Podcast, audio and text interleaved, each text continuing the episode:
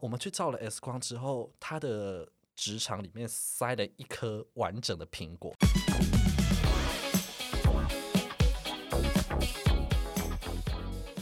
大家好，欢迎收听今天的《By the Way》，我是主持人杰佛瑞。我是阿明， 《By the Way》是由伊翠丝联盟最新制作播出的 Podcast 节目。不同于以往，我们将会在未来的 Podcast 节目里面分成三个部分。第一个部分就是晨会有早餐，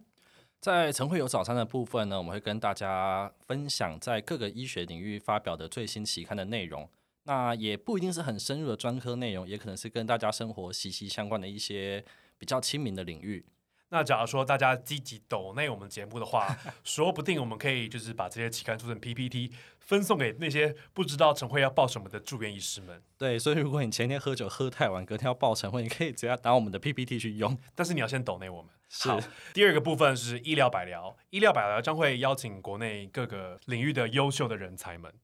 来我们节目做一些访谈，包含他的人生经历啊，或是他的专业的项目等等。最后是病病教，也就是我们今天最重要的单元。那这个病病教的单元大概是分享我们在医院的甘苦谈啊，对，有时候是我们两个扯屁，有时候呢也会邀请一样在白色巨塔苦命的小伙伴一起扯屁。一起扯逼，一起来诉苦， OK，那就是我们大致上未来的走向。没有错。那今天的这个新的一季里面呢，我们就会以病病教来作为第一季的开场。我跟你讲，说到这个病病教，走到医院你的大门口的时候就开始病病教了。请说，就是我们医院是一个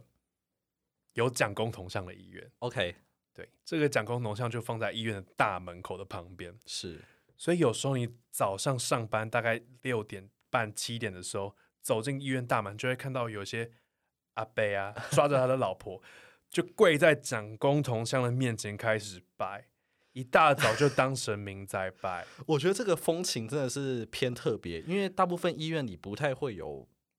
不太会有宗教行为出现，对不对？蒋公是宗教行为，不是啊，蒋公也不是神啊，他也不可以保佑你就是哦手，应该术是顺说利。，应该是说有有讲功的医院比较少，所以这个风情好像你们医院比较独有，对不对？所以你们待你待过的医院都都没有讲功？我待过的医院没有讲过，我待过的医院有我们财团创办人的雕像，哎、对，大部分都是这样，私立对医院大部分都院是这样。长或者那个老板嘛，或是纪念谁这样子。嗯，对对对，其实说到拜这个东西，其实迷信一直是在医院里面我们离不开的的一个课题啦。像我之前还遇过开刀的一个阿姨，她就说：“哎、你知道为什么我们要挑你们开刀吗？”然后我们就说：“哦，不晓得。”哎，她就说她把我们科所有外科医师的名字都拿去给她认识的一个师姑去算。然后呢，师姑就说这个名字好，你就给她开，然后她就来找我们。所以是你的主治医师的名字。对我主治医师的名字去算，然后他就算出来说跟他的命盘很合，就说给这医师开刀就绝对不会有问题。所以他是开什么刀啊？他是开一个大肠直肠癌的刀啦哦，所以也算是大刀。是大刀，他剪一段，就是说拿掉一段结肠，嗯其实算是大刀，所以我就觉得、哇，这个处理方式也是很潇洒哎、不对啊，可是又不是只有他开，刷手啊、流动 啊， 对啊，那一么注多二种。注。对啊，我就想说，阿姨要算要算很多，因为说不定我这个住院医师就很克他的命盘，怎么办？ 啊，不小心纱布掉在里面，忘了拿出来。对，而且其实说到迷信这个东西，我也要讲，就是病人也会迷信说鬼月的时候不要开刀。超级大家也许比较少住院，但大家如果有住院过，就会发现，一旦是在中原普渡的那段鬼门开的期间，外科病房都会非常非常的空，而且加上前阵子遇到疫情，整个医院就是非常惨，对啊，其实也不能算惨，应该整个医院过得非常的幸福，就是医疗人员们过得很幸辛福，有一点点外科啦，外科可能哦会外科比较清幽一点点，然后大家也不喜欢过年的时候开刀，对不对？对，因为过年就是要过年啊，过对，年的时候大家都会觉得说啊，不然过完年再开。而且过年就是有血光之灾的感觉。对对，他们都会觉得说过年不可以碰这些见血的东西，所以我觉得迷信啊或者宗教这个东西，其实在医院也蛮特别。而且像我们医院会准备非常盛大的中原普渡，在大门口嘛，在大门口，我们中原普渡会绵延十公尺，然后我们会啊十公绵延十公尺，十公尺我想说你讲十的时候，还想说应该是十 公里，十公尺哪叫绵延呐、就我们会有供桌，然后我们会请师傅在医院的中庭诵经。 那万一是基督教的朋友怎么办？基督教的朋友没有在过中原普渡的啊、对，可能医院就是以传统宗教为大宗，我就 OK 而且那时候拜完中原普渡，我们每个护理站都可以分到很多的那个零食。猪脚没有猪哦啦头， 哎、我们会有三声哦，三，你说就我们会哦有鱼。诶鱼跟鸡跟大大块的猪肉，但我不晓得 最后是谁拿走，哦，好酷哦。很酷。嗯，说到这个吃的东西，就是吃的东西有时候应该要从对的口进去。对，这是一个对好问题。我就是之前也是在大肠直肠外科，我那时候遇到一个病人是一个十九岁的弟弟，然后他就说他好几天都没有上大号，然后我们就十九岁的弟弟好几天没有上大对，号，他就说他好几天便秘都没有上厕所，我们就想啊，是不是很严重的便秘还是怎么样？然后我们就帮他安排照一下腹部的 X 光啊，看是是不是说不定长了肿瘤堵住肠子，或者说大便真的很多等等19岁嗯。但十九岁不太会得癌症。嗯嗯嗯，那我们去照了 X 光之后，他的直肠里面塞了一颗完整的苹果，完整的苹果，完整的苹果，一整颗圆形的苹果。你们从 X 光上面还可以看到苹果的地头，跟就是跟整颗的苹果。地，你说那那根吗那一根地头非常明显，我觉得啊我的就我们全部人骇然，就是我我真的 我在当下就讲不出话，我太震惊了。放射科医师应该也傻眼吧？对，他在报告上面打说，他只能打说有异物，他可能不好意思打上面有 apple 吧。他说不定可以分辨出那个 apple 是富士 apple，我跟你说，那个苹果不是那种华盛顿小苹果，是大苹果。是日本来的大日本来苹果大，苹果，然后后来就是我们有尝试过拿，就真的完全都拿不出你来。说徒手拿出出来来，徒手完全拿不出来。你有尝试过徒手拿出来？我们有试着就是先挖 挖看啊呐、那弟弟的的的弟弟说他在家也自己尝试过，就是因为没办法他才来。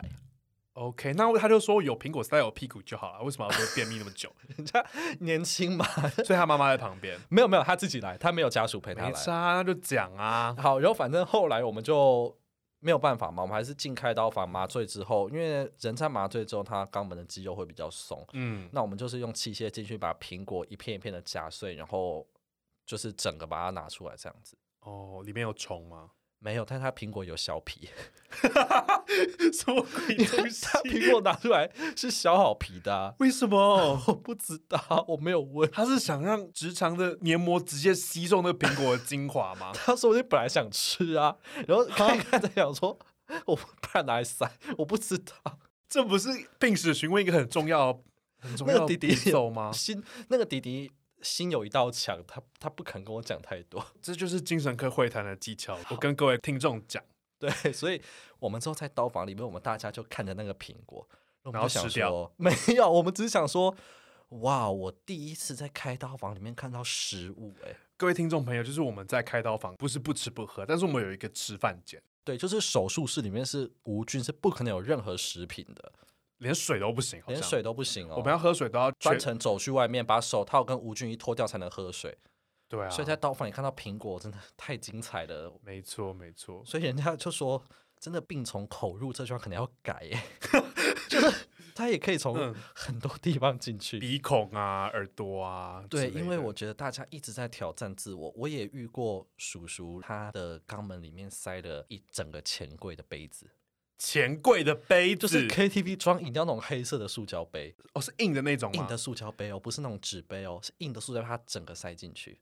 好，因为他说他喝醉了，然后呢，有人把杯子放在沙发上，然后他嗯没看清楚，喝醉就坐下去，然后就把杯子坐进屁屁股里， 这样子。我不相信， 这个我不相信，我也不。相信，但是 等一下，这个他屁股也太松了吧？你不要这样。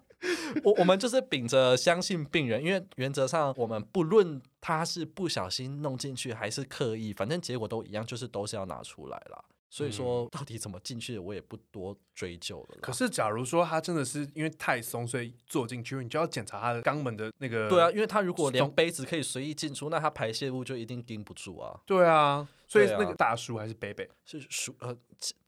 亲手男的一个叔叔，我跟你讲，说到轻熟男，我前阵子就为这个轻熟男的事情很纠结，我去我就去查 Wikipedia， OK，你知道，结果真是令人想要砸电脑。是他说，轻熟男的定义是二十五到三十岁的男性。好伤人哦！哇！所以我从儿科病房出来七年以后，就变轻熟男。天哪，我觉得判断病人称谓这个东西很重要，因嗯嗯为嗯，有一次你不可以叫一个就是对我其实对于阿姨、姐姐或是小姐、太太这个东西，我有时候抓不太准，嗯因为男生可能你就都叫先生，白发苍苍就叫阿公或阿伯，嘿，就还好。对，可是女生你有时候比较难判断年龄，那就一律叫大姐啊。因为有时候就算是一对男女进来，他们也不一定是夫妻，也可能不是男女朋友，他们就会说哦，那个是我朋友之类。嗯，那有一次很我尴就 尬，我就问一个算二十几岁的病人男生来住院，然后旁边跟着一位看起来比较年长的女性，然后我就很自然的说哦，所以是是妈妈陪你来住院吗？然后旁边的女性就脸很臭说，我是她太太。这一定会被杀死，对，然这后绝对然会后被杀。然后我当下就说哇哦，然后我就说好，就装没事出去。然后我出去就被我们病房护理师打骂， 所以你就是当下他说他是他太太的时候，你就直接掉头走出去。没有，我就说哦好，就我能不好接受不好意思就我我先有说不好意思啊，我要说先去哦尴抱尬一歉下抱歉抱歉，我当下只想要从医院的窗户直接撞破窗户跳出去。我觉得他老婆回去一定会在脸书或赖书大骂说，你们知道刚刚那个住院医师。竟然说我是他妈妈，这应该会受到院长投诉我吧我觉得我都很怕院长信箱会讲到这件事情。说到这个称谓，我跟你讲，医院里面病人的关系真的超级复杂。是就是有一次，一个也是差不多中年大叔的年纪，他旁边就陪了一位女性，年纪差不多。嗯我们理所当然认为她可能是他太太，所以我们都一直叫她，就是哎、太太，你可不可以帮我帮先生就翻个身或者做什么事情这样子？但是后来发现，当这个病人要去做一些比较侵入性的检查，是，可能需要同意书，可是病人本身又状况没办法自己签名的时是候，我们就需要他的家属，通常都是他配偶来签名。，对太太嘛，对，这时候我们终于发现她不是太太了，他是她是他的女朋友，但是她没有任何小孩，上面有父母，下面有子女，所以她的正宫必须出来帮她签名。所以他没有离婚哦。她没有离婚，我觉得我们就要很尴尬的打电话给她的太太。然后请她太太来帮她签名，重点是她女朋友还在 病房，真的是各种荒谬的事情。对。那我想跟大家不是在医院工作的听众朋友科普一下，就是其实我们不管做手术啊、照电脑断层啊，就是侵入性的医疗行为都要有同意书。那如果说病人本身年纪非常大，或是他本身昏迷，他没有办法签同意书，我们一定要找到家属来签。没错，但是其实光是要找家属这件事情就很困难，因为就像刚刚讲的，也许有的人他就是孤身一人，他可能是游民，他就真的没有家属。对，那像我也遇过有一个爸爸年纪的人，可是他所有家里的小孩都跟他断绝关系，嗯，他嗯太太也常不知道见，很常对见。太太不知道去哪里，然后我打电话联络小孩，然后小孩就说：“我跟这个人已经没有联络，你们不要再打给我。”然后我现在也都在外县市，我也不会再回去。然后我们都要请警卫大哥来当紧急见证人，签那个同意书，哦，警卫大哥可以当紧急见证人一，定要是警卫。为什么不能是医师护士？就是不能是医疗人员当，因为可能会有一些利益冲突之类的问题，所以不能是医疗人员，一定要请非医疗人员。所以看护可以吗？看护他要写那个授权，就是一个紧急的书，所以嗯大部分我们都会请警察、警卫大哥，因为通常这种状况比较紧急不好的病人，然后如果说又妻离子散，有时候经济能力也不好，大部分也都没有看护，哦对，所以我们会请警卫大哥上来那签。警卫大哥也很忙哎、很忙，他们就是要顾楼下，还要上来签这他个名。可能一整天都在签这些名哎、对，因为医院里面其实不是每个人都家庭美满啊，各式各样的状况剧也是会一直发生。说到看护，你是不是有个看护的故事？一个是非常热心的看护，就是有一次我值班，那时候是凌晨三点，然后我们有一位病人是一个阿伯，病人的看护一直在问我病人的状况，我就跟他解释很多。那旁边有一位看起来像家属的人，他也一直在问我。那时候已经三点，我跟他讲半小时，我讲到凌晨三点多。我们假日值班是二十四小时哦，我早上八点就来医院，我凌晨三点还在跟他弄。解释了半天，我把以后要开刀的计划、后续可能出的状况，还有要怎么转去护理之家都跟他讲完。因为我后来才想到，我就问那个人说：“诶，请问你是他的家属还是谁吗？”然后他指着那个病人的看护说：“哦，没有啊，我是那看护的朋友。气”死，气死我！当下真的是真的会气死，真的会气死。真的，我当下真的我整个脸垮掉。然后你怎么跟他说？我就说，请他的家属来跟我讲，就是啊，我我我真好想哭哦。我跟你讲，遇到这种看护真的是，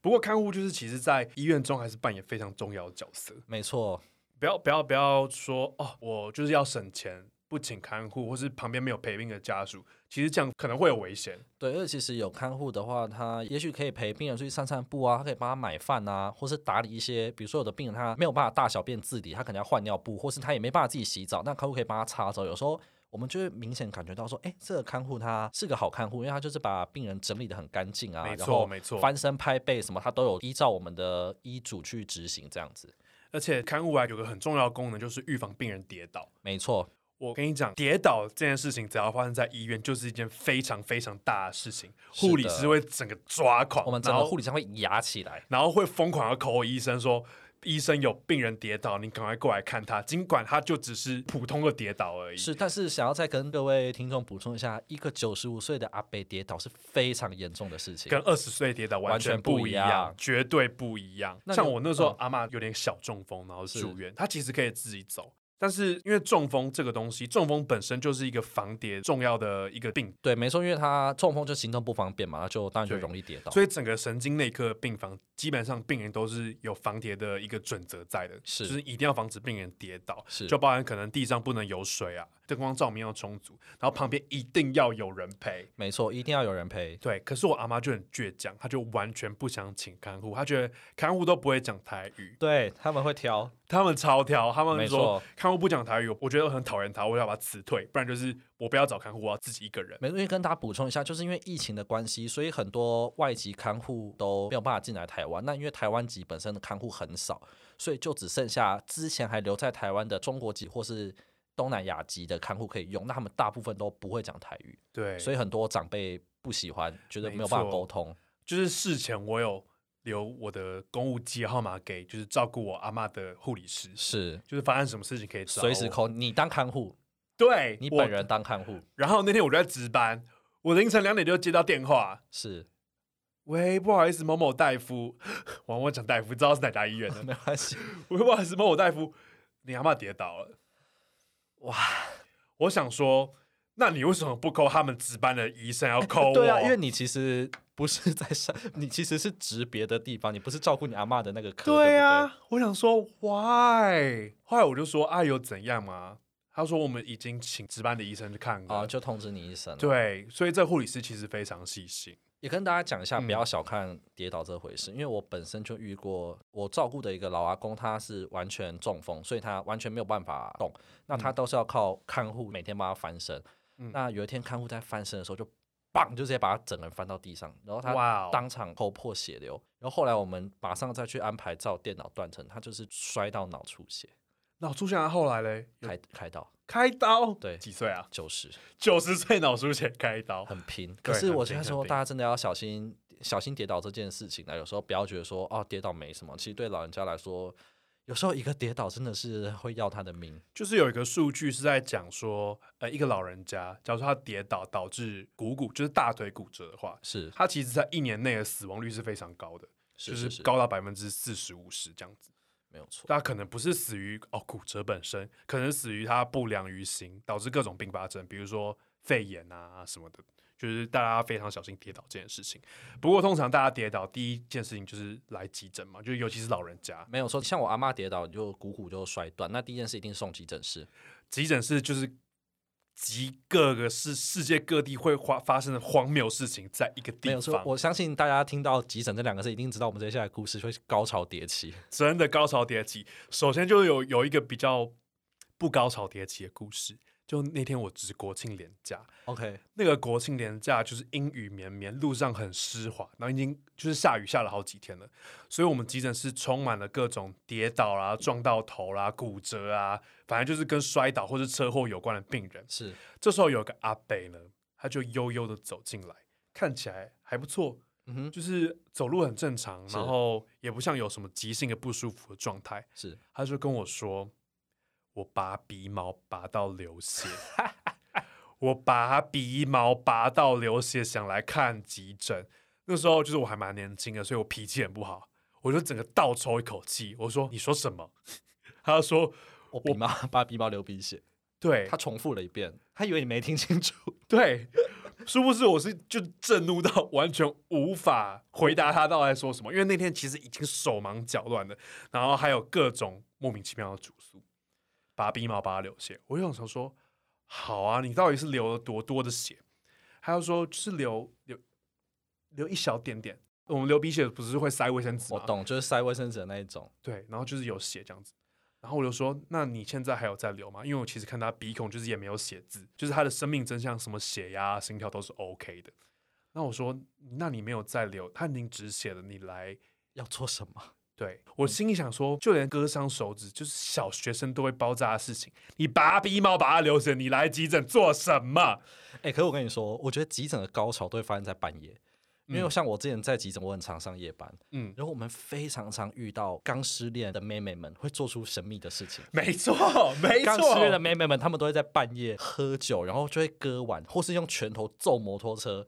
我们还遇过一个妹妹，她进来她就一直哭，一直哭。然后我们就问她说：“你是因为有身体不舒服才哭？你哪里痛？还是你只是心情不好？”然后她说：“ 我没有哭，是眼泪自己流出来。”好想打他 我想说，但是不行。哎、观众，我们要有同理心。 我想说，干去找你男朋友哭，不要找我。我就他半夜医院已经够乱了，你不要再。 后来怎么办？我们后来就把他安排去休息，然后他就睡一睡就走了。 他睡一睡就说他好了，这样也要收钱。没错，哈哈， 听众朋友，只要你踏进急诊室看到医生的那一刻，就要收钱。对，所以请你们没事不要来急诊。但是真的有事也是要来啦。对，因为有有时候如果你们没事来急诊，你们可能会看到一些可怕画面，我觉得那些东西可能一般人承受不起。对，说到这个，就是我以前待的学校，我们学校的急诊室那个大门口一进来就是外伤区。对，因请为问为什么要这样安排？诶我我觉得我的医院也是，因为好像外伤的病人就是要进来马上处理，没错，那因为我在的医院处于工业区，所以我们嗯有非常常见工伤的病人，眼球被打破，或是对四只手指头直接压碎。对，没错，就常常会发生这种断手断脚然的哦病后人。因为他们通常来的时候都会先用绷带简单的包扎好。嗯，然后我每次要掀开那个绷带之前，我都还是要深吸一口气，冷静，因为你就没有办法想象等一下掀开会看到什么。其实我已经就是很习惯这件事情了。我们通常会把这些伤，就是断肢或者是残肢，或者他伤口的截面做一个照相，然后记录。 OK，, o 对，，然后记录的时候，我们就会放在电脑那边看。可是外商区在大门口进来的地方，就有一位主治医师呢，就看完以后，就是要给家属看嘛，所以他把整台电 脑就正转对过大转过门，来，然后没有转回来，所以每个人经过都会会看到整个大腿完整的 切面，血淋淋的切面，就给进来的病人每个都会看到，然后对 整个倒退三步这样。我跟你说，其实我觉得难处理的病人也不是只有在急诊，像我们之前在病房的时候，有一个阿贝，他其实是因为糖尿病的血糖过高进来住院，然后他很常跟我们的护理师说他的下体不舒服，下体哦，对他就会说他阴茎 或是睾丸哪里痛这样子，就会叫护理师去哦看，因为医院是护理师看完觉得有问题会再请医师处理。嗯，对，那如果当天去的护理师比较漂亮，她可能就会讲一些猥琐的话。那有一次，她请我们的护理师去，然后就是一样说她下体不舒服，然后我们护理师就说：“哦，好，那我们先看一下是不是有长什么东西还是怎么样。”然后棉被一掀开，她就在里面敲给那个护理师看。哈，没错，她就对着我们的护理师打手枪，这样可以吗？这样当然不行啊！不是啊，那那护理师怎么办？护理师应该就是直接吓傻吧？没有啊，我们护理师就看多了、啊，哦，我护理师就直接把棉被丢回去，护理师好好温和哦，不然要怎么揍他？ 现行犯逮捕啊，我们后来有请警察来。然后后来怎么处理我？们后来有请警察，我们就是让他出院，然后出院之后直接带他去警察局做笔录，哦，所以他是因为什么住院啊？就糖尿病啊，就高血糖啊，对啊，就不是什么大病啦，但是就这边跟听众朋友卫教一下，就是糖尿病病久了会让血管堵塞，对，所所以以其你实就会有时候会有不举的状对况。你会很难勃起。可那是其实这个阿北还好、对啊，所以他是老当益壮，因为他就在那边拷给那个我们的护理师看、哦那住院干嘛？我不知道，他不是老当益壮吗？可是他那时候进来可能血糖太高，哦还是让他迁床。好吧，你有没有勉强让他住那院你有没一下。有你有没有遇过在病房也很精彩的病人？